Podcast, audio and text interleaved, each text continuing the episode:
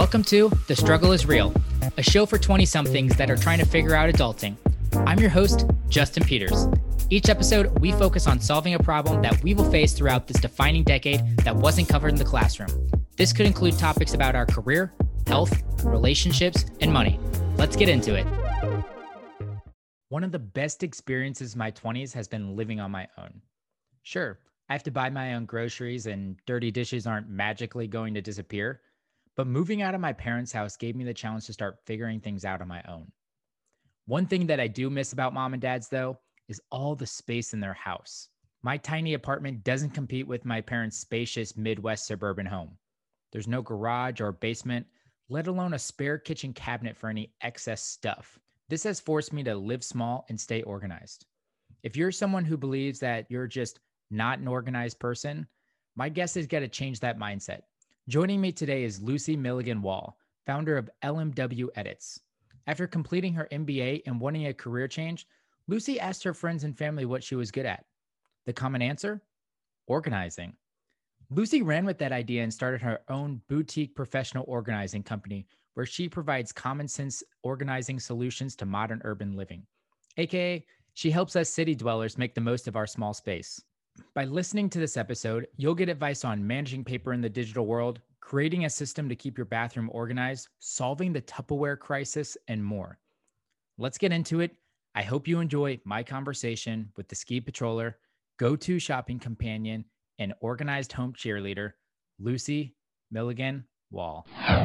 This is an interesting topic. Haven't covered anything even close to this on the podcast. So I'm excited to talk all things organization with you you grew up in a super organized home eh, from what it sounds like and you find a lot of comfort in order so paint the picture for me um, tell me about something outrageously organized that you did as a kid uh, well, the one I always go back to is I love organizing everything. And so when I would get a new box of crayons or markers or whatever, the first thing I do, dump them all out, put him in that rainbow order, the the Roy G. Biv order, and put him back in the box that way. So yeah, it just it just makes me feel good. Did they not come in an order already? Like some kind of organized? No, they're kind of random. Mm-hmm. and you didn't like, like that, huh? Of, no, if you think of those Crayola boxes that have like 64 in them, it's sort of mix and match. mm. When did you when did you realize that you were super organized? Did you move in with a roommate or go to friends' houses and something kind of clicked? I would say probably when I went to boarding school. I went to boarding school for high school and then living with various other people and having roommates and all that, you kind of see, oh, there's a difference. Like people live in different ways and have different habits. And okay, that's interesting. mm, that's and then mom and dad both really organized, like outrageously things. Like like I know for in my family too, I grew up in a really orderly fashion as well. Like you would leave anything out um, in like the living room or kitchen, and it's at the bottom step. You got to bring it upstairs next time you walk upstairs, kind of thing. So shoes or um, textbook or anything like that. Very similar environment. Yeah, very similar. My dad is the organized one. He's the one who drives all the organizing systems. Um, and it was definitely like the second you're done with something, it has to go back. Like in our house, there was no like build a Lego house and like leave it out for a while. It was like, you done with that? Okay, take it down, put it away. so, do you subscribe to the whole concept like everything has its place? I do. Um, that's how I grew up, and it just makes everything so easy. Like, there's no question, you know, it's not like you pick something up and you're like, what do I do with this? I don't even know. I'll just put it back down. It's just there's always an automatic answer, and you don't even have to think about it. So when something new comes into the home, um, does it naturally find its place, or are you thinking about it whenever you bring it in? Where where is this thing got to live? I mean, if it's like things you already have, it's pretty easy because then mm-hmm. it just goes with its friends. Um, but if it's something brand new, you do kind of have to think about it. But that's that's more things that are like lifestyle changes. So you're already thinking about how am I going to incorporate this into my lifestyle? Like if you're getting gear for a new hobby, you're going to have to figure out a new place to store that stuff. So. Hmm. Yeah, that totally makes sense. So, what about if I just told you that I'm not an organized person? I'm sure you hear that a lot. What is your response to that?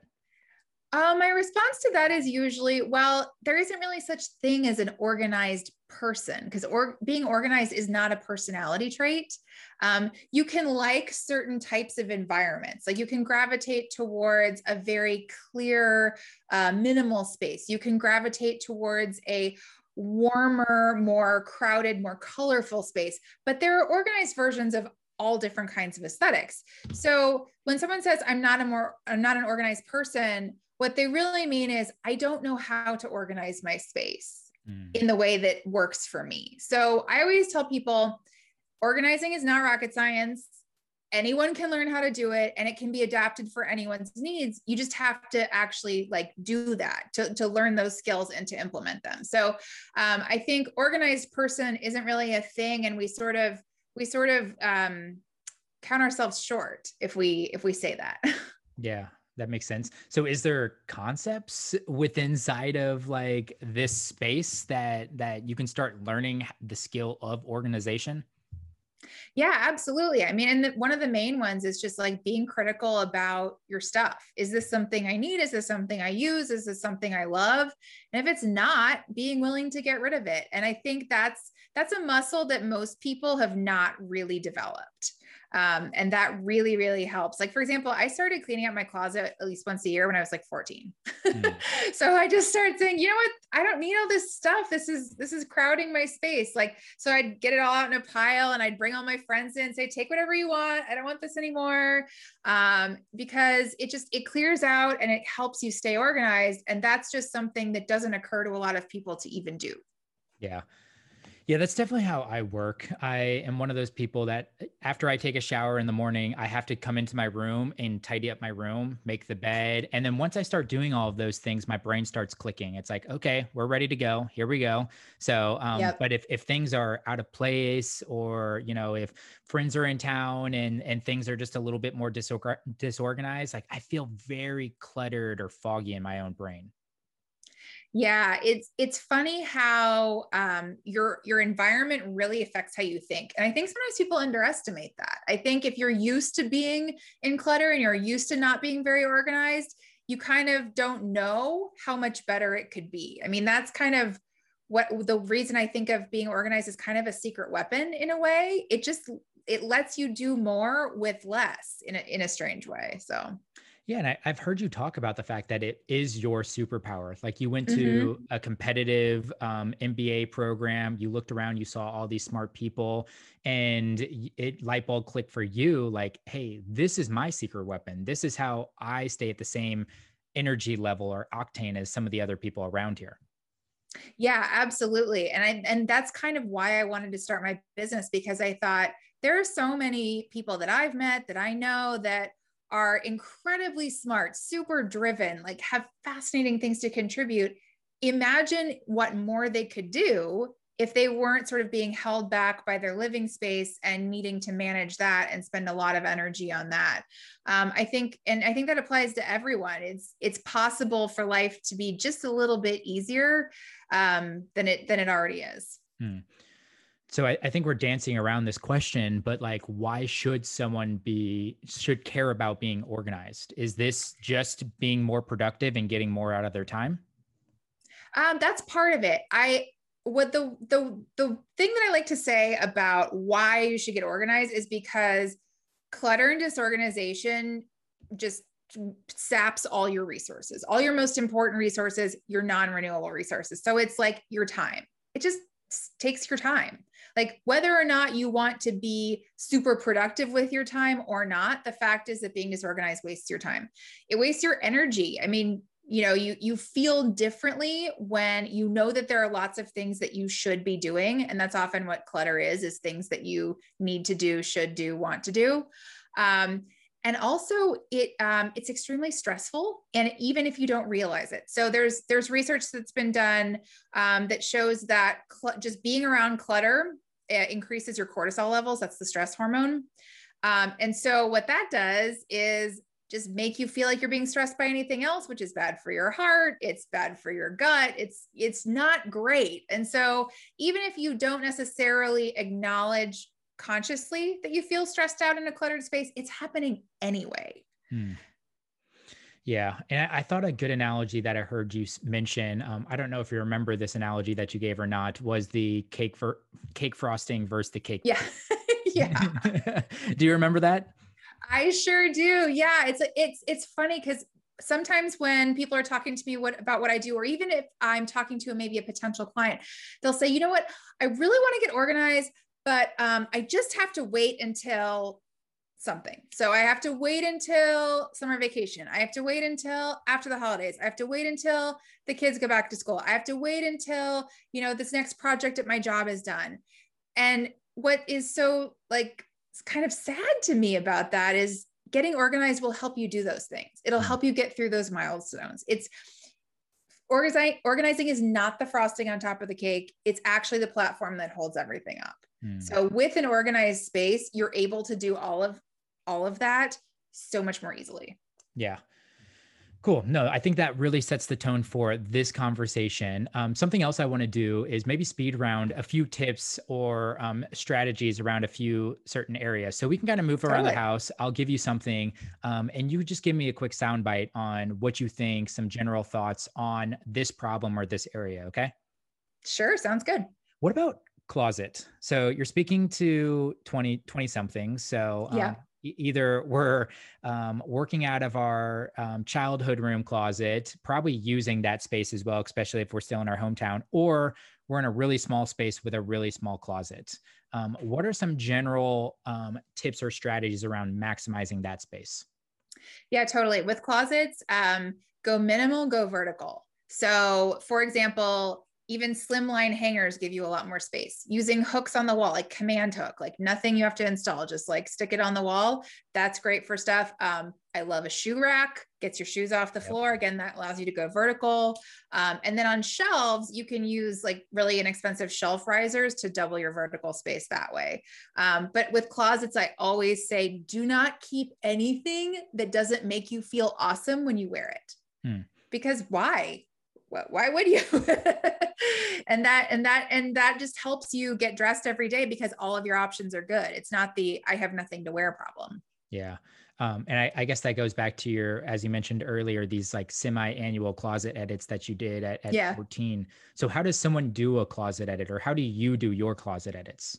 Um, the way I do it is I sort of go category by category and just look through everything and like gut check like how do i feel about this? Am i excited to wear it? If not mm, maybe it's time for it to move on. It's mm. it's pretty simple. I don't like to use a lot of rules because i really think that everybody has a pretty good idea of what they like to wear and what their personal style is. And if you tune into that the process actually becomes very easy. And i see this with my clients. The first couple of decisions they're like hemming and hawing like I don't know, it goes with this and I bought it and it was expensive and and then by the like 10th thing they're like nope, out of here. I hate it. mm.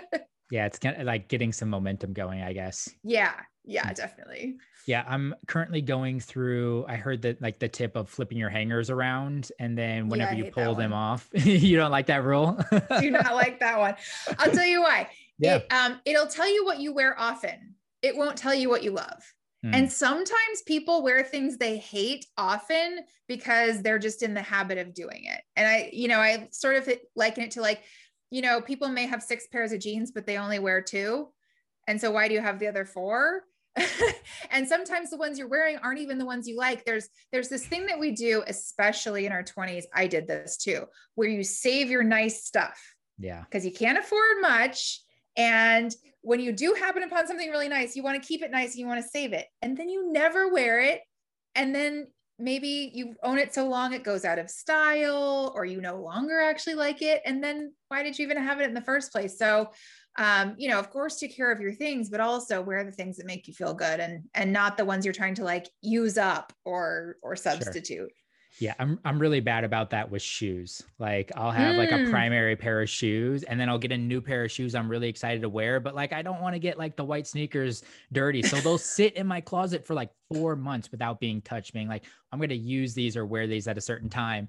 And then I destroy the primary pairs of shoes then I pull the other ones out and I finally start wearing them. And then within like three weeks, they're destroyed as well. And I no longer care about them. And then the cycle repeats. yeah, no, that, that's extremely relatable. Um, pro tip for white sneakers um, Mr. Clean Magic Eraser on the soles. Oh, really? Okay. Yeah. Those things are handy for so many different things. They are, right? I'm not really a cleaning type of person. I'm the kind of person who, like, as long as everything is in order, I can handle a little dust. Mm-hmm. But you pick up tips here and there, and that one's a good one. Yeah, that is a good one. So um, let, us get out of the closet and step into the bedroom now. Uh, for many of us over the last year, our bedroom has now taken another priority, which is our home office. So, how do yep. we create separation between the bedroom and the home office?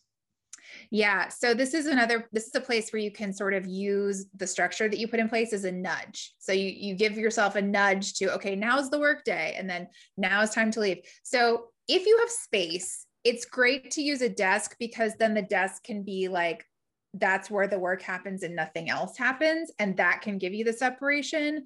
Sometimes your room is too small and you don't have space. You need to work on a little table or on your lap or something.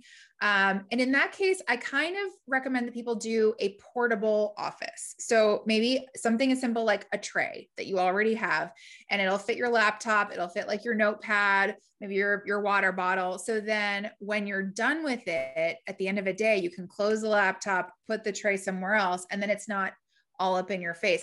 Because for most of us, if you can work from home, there's not actually a lot of stuff you need to work. Everything's kind of on your computer. So you've got computer peripherals, maybe a notepad. That's kind of it. It's not like you need this plethora of office supplies. So um, a mobile office you can put away at the end of the day can can really help. Hmm. I'm assuming you've had a ton of conversations about home offices over the last year. Yeah, absolutely. Um, because especially with my clients who are a little bit older, their home office was really just a dumping ground before the pandemic. It was like, well, I've got some files in there, but really it's just like if we don't know where to put it, it goes in there. So having to get people to set up to actually think about like, oh, I have to work in here. Mm. That's been interesting.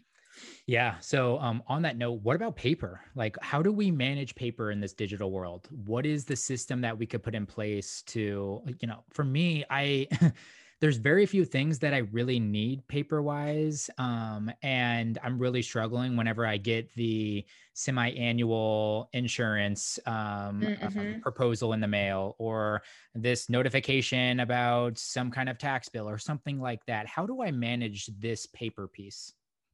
Yeah. So paper is interesting because until relatively recently, if it came in the mail on paper, that meant it was probably important. And we still kind of think that way. So it's it's back to being critical and thoughtful about why we keep stuff as opposed to just having an automatic default of it's paper from the bank, I should keep it. Um, but I like to tell my clients it's sort of a three tier process. There's only three options for a piece of paper that comes in your house, right? One, it's an action item, you got to do something with it. Two, you're going to need it as a record. Or three, it's trash. Mm. That's that's it. Those are the only options. And so you can kind of manage that by making sure that you sort things as soon as they come in. I like to um, give people a tray like on their desk or their primary workspace. Yep. Just put the action items in there because then it's it's in front of your eyeballs and you'll remember to do it as opposed to like you if you put it in a drawer, it's it's all over.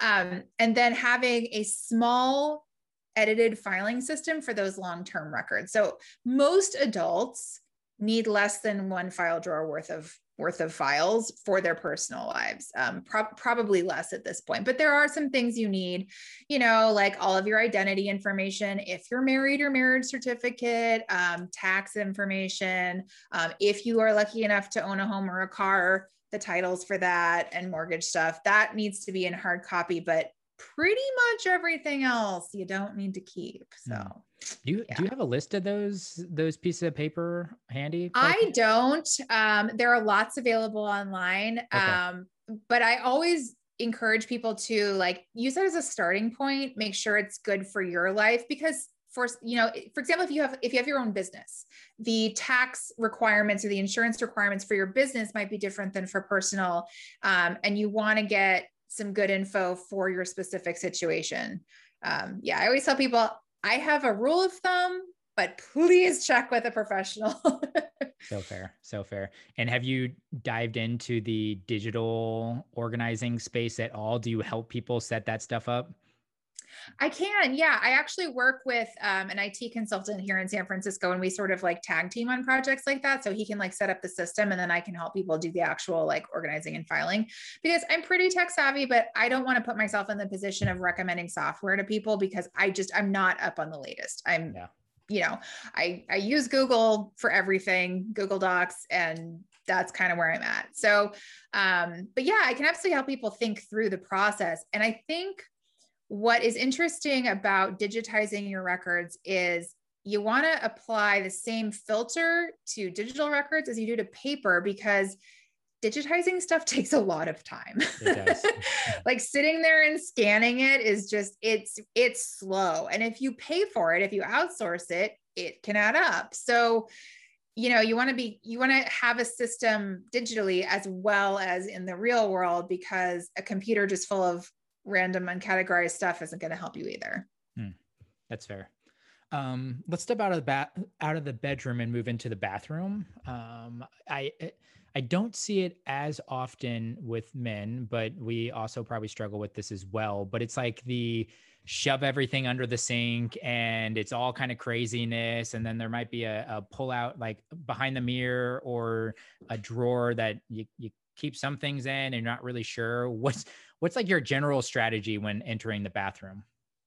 Yeah, in the bathroom, especially, I tend to take a two tier system. So you have the stuff you're actively using and you have backstock. And mm. especially with people who are into skincare or into makeup, they tend to have a lot of multiples of things. And that's where it can get cluttered if you have six different possibilities for what face lotion you're going to use today. That that clutters your space and it kind of clutters your mind because it's not easy and automatic. So I recommend that people sort of put what they use together and make that really accessible. So maybe that's your medicine cabinet, maybe it's your drawer, and then have an area where you store back stock. So when you run out of something, you just grab something from there. I think a lot of the bathroom organizing issues happen when current use and unopened stuff gets mixed together and you can't tell what's what anymore. Hmm.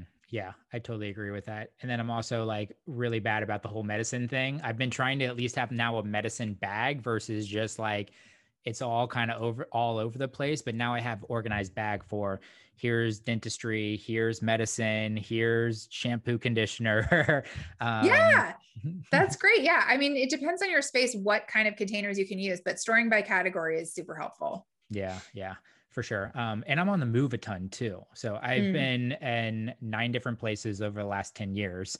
So I've wow. learned I've learned to live small and to be portable pretty quickly. Yes. Um, to pick up and, and go. So maybe that's a different line of thinking for some people. But I often see a lot of 20 year olds are picking up and moving every year, two years, maybe three years, and maybe not just down the block, but to a new city or to a new, new country as a whole how would you think about someone that is maybe in that stage of their life more so than somebody that might have a place for the next 10 years yeah, no, that's definitely a different mindset. I think the more mobile you are, the more carefully you have to think about what's really important because you, I mean, as you know, trying to move with a ton of stuff is a pain and it's expensive. Um, so for people who are super mobile, I definitely recommend um, really minimizing thoughtfully. And then also, any organization solutions that you use, make sure that they're very flexible and very portable. So instead of being like, I'm going to buy like a bunch of baskets, well, baskets are big and they're kind of unwieldy. And if they don't, and if they might fit this shelf, but they might not fit the shelf in your next apartment. So thinking about more like, should I use bags? Should I use just like very minimal storage that will fit anywhere? Um, and in general, I tend to like minimal containerizing anyway. I'm not a huge fan of the like, you know, row of labeled containers strategy because that just means you don't see what's in the containers and then it becomes as if you don't even own that stuff. So I, you know, minimal is my thing anyway, but especially if you're on the move, that's important. Yeah. And I think you mentioned like almost two different mindsets. Like there's the people with like the mental map and they know where everything is. And then there's like the visual people. Am I getting this right? Yeah, that's how I think of it. There's probably a more elegant way to describe it, but basically it's do you like your cabinets closed or do you need to see everything? And people kind of tend to fall in one of two camps. And you can be organized either way, by the way. Not one of these is not better than the other. I mean, I've seen people who like their cabinets closed, whose house looks gorgeous, you open a cabinet and it's abject disaster inside. That's not mm-hmm. organized. That's just shoved into a cabinet.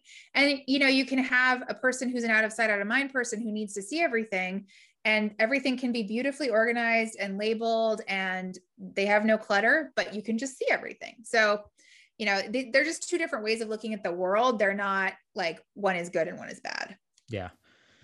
Yeah. And speaking of cabinets, too, the kitchen cabinets can be a disaster for this age group of people, myself in particular. I'm like waiting for the day where I can actually buy sets of everything. So it like yeah. stacks the right way. But um, it is what it is. We have mismatched match forks, we have cups from all the different bars that we've been to. Yeah. Um, we have those two bowls from that roommate that ended up leaving and these three and i lost the one there um, and a, a, disaster place for sure is tupperware so um, how do you go about uh, solving the, the tupperware crisis the Tupperware crisis. Yeah. Food storage containers, especially now with everybody getting so much takeout and they come in those plastic containers. You're like, oh, I'll save that to use for food storage. And then suddenly you have 90,000 food storage containers. Just, just me. I don't know. Yeah, it, it's um, me too. Yeah yeah it's it's all about like what do you actually need in your life so especially for like acquiring those um, pint glasses that come from everywhere how many glasses do you need in your life? Are you having people over all the time? Do you need lots? Or is it just kind of like you and your roommate, and you guys are pretty quiet? And if you're going to socialize, you go out? Because especially in your 20s, when you're not buying sets of things, reducing the numbers to only what you need makes things look more organized. It just is kind of the way it works. A little a little space and a little lining things up makes it look like stuff matches. Um, so getting the quantity right and then also making sure that especially with tupperware you make sure every container has a lid and every lid has a container. Sounds super basic but i can't tell you how many times i'm going through somebody's kitchen drawer and i'm like you know these don't match like we should we should toss these. And they're like are you sure? Maybe it's somewhere. Um, so that's that's step one. Also quite frankly if stuff looks gross we don't want to use it. It's just the way the human brain works. We like new we like shiny we like pretty. And so even with something as dumb as tupperware you know the newest stuff is going to be what you're going to use. So if it's if it's damaged you want to throw it out um, and and then yeah taking it down to an amount that is realistic for your lifestyle based on how you cook how often you order food how much food you make at a time when during the year do you make more or less food so those questions can also inform how much you need yeah, that's that's interesting, um, and I love that you always bring it back to functionality too. I think that's a great place for people to start whenever they're thinking about organizing their own space. Any other general thoughts or concepts or strategies when someone's like, I know I need to get this organized? Um, what few questions do you maybe ask your own clients, or what questions can they been, be asking themselves before tackling some kind of space? Yeah, I mean, it's sort of like the fa- the five main questions that we always ask about anything, right? Like, what is this? First of all, identify the object. I mean, if you can't identify it at all, for example, if you have a cord and you're like, I don't know what this goes to, then you probably don't need it. I always tell people if you can't identify it, it's as if it's doesn't exist basically. So, what is it? Where do I use it? So, where in the house, where in this room, what what do I and then what do I use it with? So, what things need to be together? Um why do I use it? What are what are the use cases basically? How often? Um so these are the kind of questions that I ask about stuff. And when I'm with a client, especially um, in person, my high end clients, I'll ask those questions about everything. I mean, it gets exhausting, but I always tell them, you know, this is what I'm here for. It's my responsibility to ask you these questions to get you thinking, because that's what helps us create the organizing system. I, I can't create an organizing system with no context that's just make putting stuff in containers and labeling it. That's not organizing mm. um, so in order to create a system for somebody i need to know the answers to those questions. And it, it gets you thinking and it really makes you realize what's important what you really need and how and how to store it together rather than just like i don't know just shove it in a box somewhere. True true. Um, we talked about unnecessary paper, the cords that don't go to anything, anything else that you typically find people holding on to way too much of? Um, yes. Uh, mugs, like decorative mugs that came as gifts. See that a lot. Mugs and, and pint glasses, like we are talking about. Um, I see, especially older clients holding on to a lot of bank and credit card statements, which the bank just prints that and mails it to you. You don't need it. Mm-hmm. Um, I see a lot of memorabilia that is not related to you, like old family stuff or stuff that you know, relates to stuff that you did when you were younger, but you're not, you don't find it personally significant, but you just find like, I don't know, maybe I'll want this someday. And especially for people in their 20s, your parents are starting to think about offloading that stuff on you. Like they're holding it in their house. And as soon as they think they can, they're going to shove it on you. And then you're just going to be like, I don't even know what to do with this. So that that that I see a lot from both sides. I see it in the parents' houses and I see it in the kids' houses. And, so, and, yeah. and on that note too, what about the parents that are you move into your new space, buy your first home, whatever it may be, and the parents that just keep giving you things that you don't need, either their own things yeah. or they're buying you things and it just doesn't really line up. Um, what how can people communicate with their parents or set expectations? What what's the what's the crux of this and what's the solution to that crux? Yeah. So now with the disclaimer that I am 100% not a therapist and just thinking about this from an organizing angle, um, I I think the important thing to recognize is that the act of gift giving is different than the gift. Like we separate those two. So, like your parents are sending you stuff because they care about you. They're worried about you. You moved away from home. They can't protect you anymore. They miss you. You know, and a gift and a gift for a lot of people is a love language. It's a way to show love. Um, but that said, the stuff they can send can sometimes be like, I, I don't have room for this. This isn't something I would use. I don't even like this. So I think it helps to separate the gift from the act of gift giving and sort of recognize where it comes from and that can make it easier to start to deal with and then i recommend i mean in all in all contexts but especially this one level with people just say hey like can I give you a tour of my house on FaceTime? Like, I literally don't have a place to put this stuff. like, let me show you how small my teeny tiny apartment in a city is. Because for parents, think about it, they, they were in this phase once, but it's been a while. they mm-hmm. don't remember what this is like. For them, life has more bedrooms. It maybe has more than one bathroom in a house. It has a yard. It probably has a garage. And so they're just not able to conceive of what your life looks like in a very small, often shared space. So, yeah, level with them. And, you know, there's always being clear about what's going to really happen with the stuff. I mean, I do this with my clients all the time. Like, I'm going to tell you honestly, if you buy too much stuff, it is going to go to the landfill. It is not going to go to Goodwill because it's going to fall apart. So think about how you buy stuff. And it's the same with gifts. You can say to your parents, hey, look, like, thank you. I appreciate it. I appreciate that you're thinking of me. But the fact is, I'm just going to donate or trash this stuff. Like, that's what's going to happen. Doesn't mean I love you any less, but that's what I have to do to maintain my space. Um, and something I suggest for people who are in the position of being this giver, who who show their love in this way there's sort of an intermediate step. If you see something that makes you think of that person you love and you want to give it to them, snap a quick picture and text it to them. And based on their response, decide whether or not you'll buy it. So if they say, oh, haha, that's so funny, they'll buy it. if they say, oh my God, I would love that so much, hey, buy it and send it to them. You, you got you got your get out of jail free card. So mm, yeah. yeah. Yeah, we'll leave that one there. I think I specifically asked that for my girlfriend, so hopefully her parents aren't oh. listening. But they're victorious gift givers, um, and uh, they yes. do so great at it. Uh, but it comes in such volume that you're not going to hit, you know, a home run every single time. yeah, yeah, that's true. I think a lot of people struggle with this, and especially when people start to have kids, that happens too. Mm. Yeah, it's a struggle. So you mentioned the landfill. Um, we've gone through the edits, we've gotten organized, we have all this stuff now that we're trying to get rid of. How do what's your recommendations for getting rid of some of these items um, that are no longer going to serve you while keeping that stuff out of the landfill? Yeah. So we obviously there's a hierarchy, right? We'd like to resell our stuff because it makes us feel good to realize, oh, I'm getting some money back for this, and this decision to get rid of it was a good one, and it's and it's going to live on, and it has value to somebody else.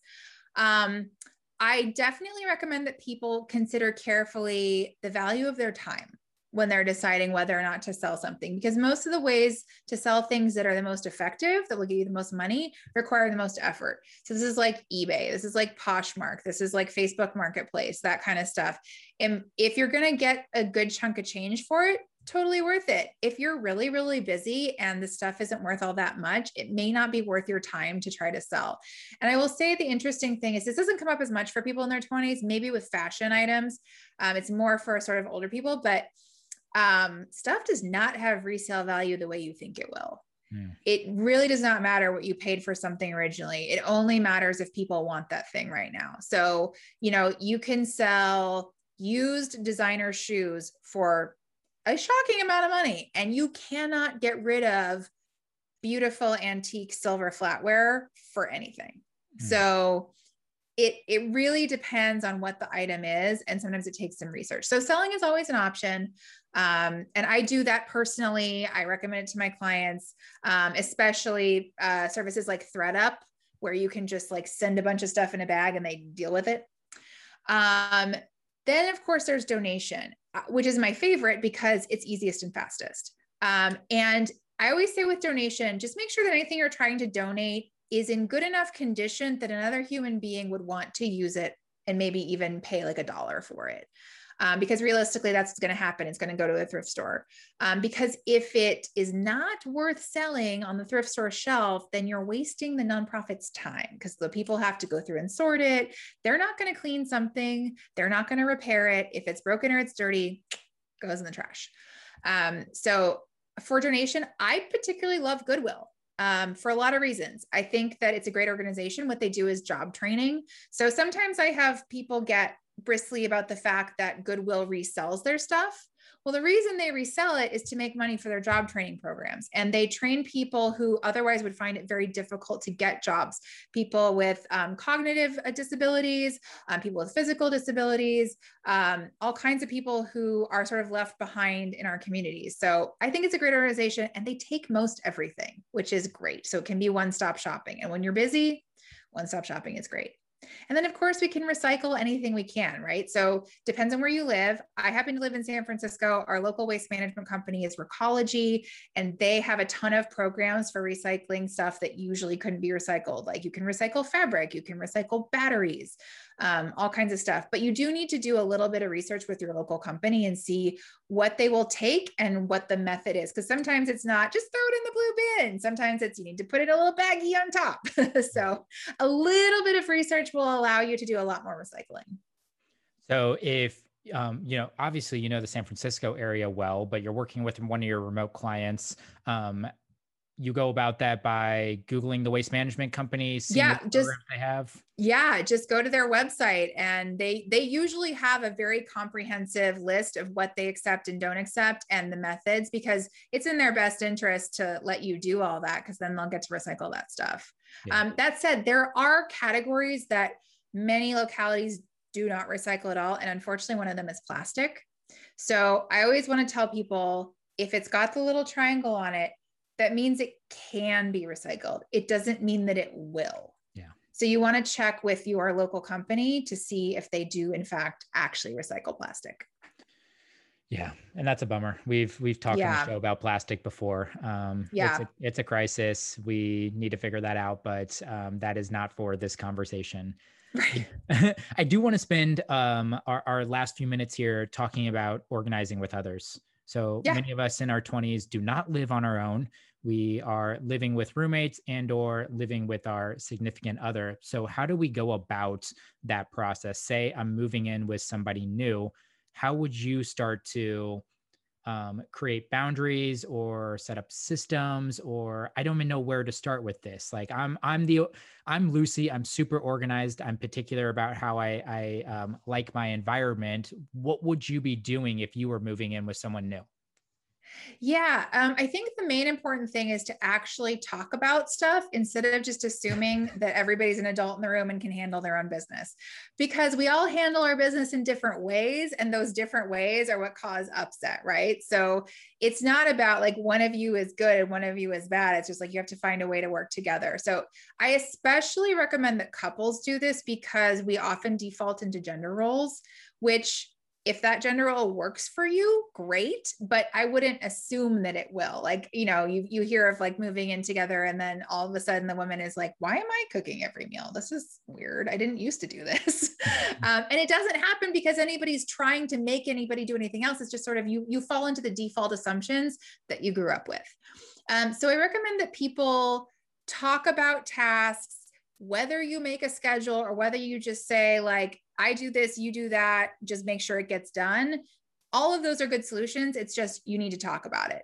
Um, and in terms of stuff and clutter, I definitely recommend sort of dividing the space so you know who's responsible for what. So, like, for example, if you're a couple and you're in a one bedroom or studio and you share a closet, um, really dividing the closet doesn't have to be in half, depends on who has more stuff, but this is my space, this is your space. Because when stuff mixes, that's when we get kind of a vacuum of responsibility of like, well, it's kind of both of ours. So maybe I'll just wait until you take care of it. Mm-hmm. And you do all of this unconsciously, by the way. Like, I'm not trying to call anybody out for being a terrible person or a terrible partner. It's just what we do because we're humans and we're just trying to get through life. Um, so if you give yourself those boundaries and those responsibilities, actively rather than passively, it really helps to get things on the right foot from the beginning. Yeah, I really love the zone idea. And, you know, hey, you cover living room, I'll cover kitchen or whatever it may be, as long as there's some communication about it, because you're right. Yeah. Especially the shared spaces with roommates, I have found fall apart if there isn't some clear communication around how the processes are going to get done. Unloading dishes being usually one of the most stereotypical ones. And it's, that's actually really fascinating. And you've, you've talked about this before too. Some of these things that we automatically assume, like, um, how the dishwasher's got to get loaded. What is going into the dishwasher versus what isn't going into the dishwasher? I've lived yep. with so many roommates now, 20 plus roommates, that I've figured this out and learned that that is something that is like this this tension point. Um, but I didn't know that the first few people I lived with. I just, you know, I just kind of did how we did it at my parents' house. Same yeah. with towels. You you mentioned that's what everyone does. you you mentioned towels as well. Like some people use a, a different towel every every single time they dry off at, yep. in the shower. Some people use a towel for a week, um, and therefore that there's some strategy involved in that as well. Do does, do the towels need to be right next to the the shower, or do the towels need to be in a closet outside of the bathroom? So yeah, it's super interesting to think about. I think we're bringing like we're coming on the end of this conversation here so i would love just to give people that that um, general advice of where do I start if I know my space is needs a little bit of decluttering? Yeah, definitely. Um, I would say the place to start is just with something small. So, if, for example, if your kitchen is bugging you, start with one drawer. And the reason that I say this is because it gives you a limit and a way to focus. A lot of times, where people go wrong in trying to get organized is they try to bite off more than they can chew and get really tired and overwhelmed and stop halfway through and then never come back to the project because it was so tiring and overwhelming. Mm. So, little baby chunks. And even when I work with clients, I am constantly redirecting people back to the area that we're working in because it's so easy to be like, I'm looking at this drawer, I'm looking at this drawer oh my god the cabinet is so messy. What am i going to do? Oh my god the fridge. Oh my god. And get really distracted. So nope we're back here. We're just we're just right here. This is where we are right now. So piece by piece um, just step by step. Yeah. Mm-hmm. and there are tons of resources out there too. Um, uh, don't get paralyzed by doing too much research. This is again, this is not rocket science. Like this is not something you have to, you know, find a guru and follow them. Like, please don't use me as a guru. That would be really weird. um, you know, you just need to just start slowly and and optimize for your own life. Hmm. And don't run out to the container container store before the you even start a project. Oh God. no no please don't please don't. I don't let my my clients go to the container store without me. Um, it's it's very overwhelming and there are so many things that you need to keep in mind when you're creating an organizing system and using containers that most people don't think of. Like i measure everything 12 times and i draw it out and i like mock it up and i'm in the store like literally like moving stuff around like can i do this? So yeah just like going that basket's pretty is not to work That's awesome. Well, Lucy, this has been a pleasure. Um, you're a wealth of knowledge. If people are wanting to stay connected with you, you're easy to find. Your website is lmwedits.com. That's lmwedits.com. Uh, same on all the social. So Instagram, YouTube, Twitter, Pinterest, LMW Edits. Anywhere else that you would like to direct people to?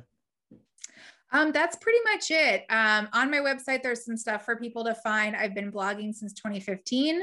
Um, so yeah, you can go all the way back to when I first started my organizing career. Um, and um, I also have some free resources on my website, um, recordings of webinars that I've done, some free printables you can download. So there's all kinds of stuff there if you want to explore and and not too much because again, just just get started is really my advice. fair, fair. Lucy, my final question for you.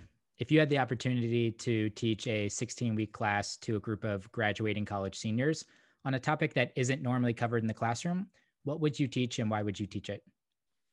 you know what i would bring back home ec for everybody um, we we we we're missing that you know like everybody's parents work. It's not like your mom is you know 1950s style teaching you everything. Um so yeah everybody needs to learn like how to you know how to cook and clean and organize and mow the lawn and all that kind of stuff. And and so even like i'd bring back home ec for sure yeah, for everybody. That that that probably should be a staple, at least somewhere in the college curriculum, because that would be super useful. Just knowing how to cook maybe four to five basic meals is yeah. a surprising thing that a majority of my friends don't know how to do. Yeah, yeah, definitely. Well, Lucy, this has been awesome. Thanks for giving me so much time on the podcast. Uh, I'm super looking forward to staying connected with you and, and seeing your journey. Well, thank you so much, Justin. This has been really fun. Hey, everybody. Thanks for listening. If you like this conversation today, be sure to subscribe so you'll be notified about new episodes. If you want to connect with me, send me a message on Instagram. I'm at Justin Lee Peters. You can find show notes with links to everything we discussed today at justinpeters.co. This episode was produced by Gabby Dimeke. I'm your host, Justin Peters. Thanks for tuning in.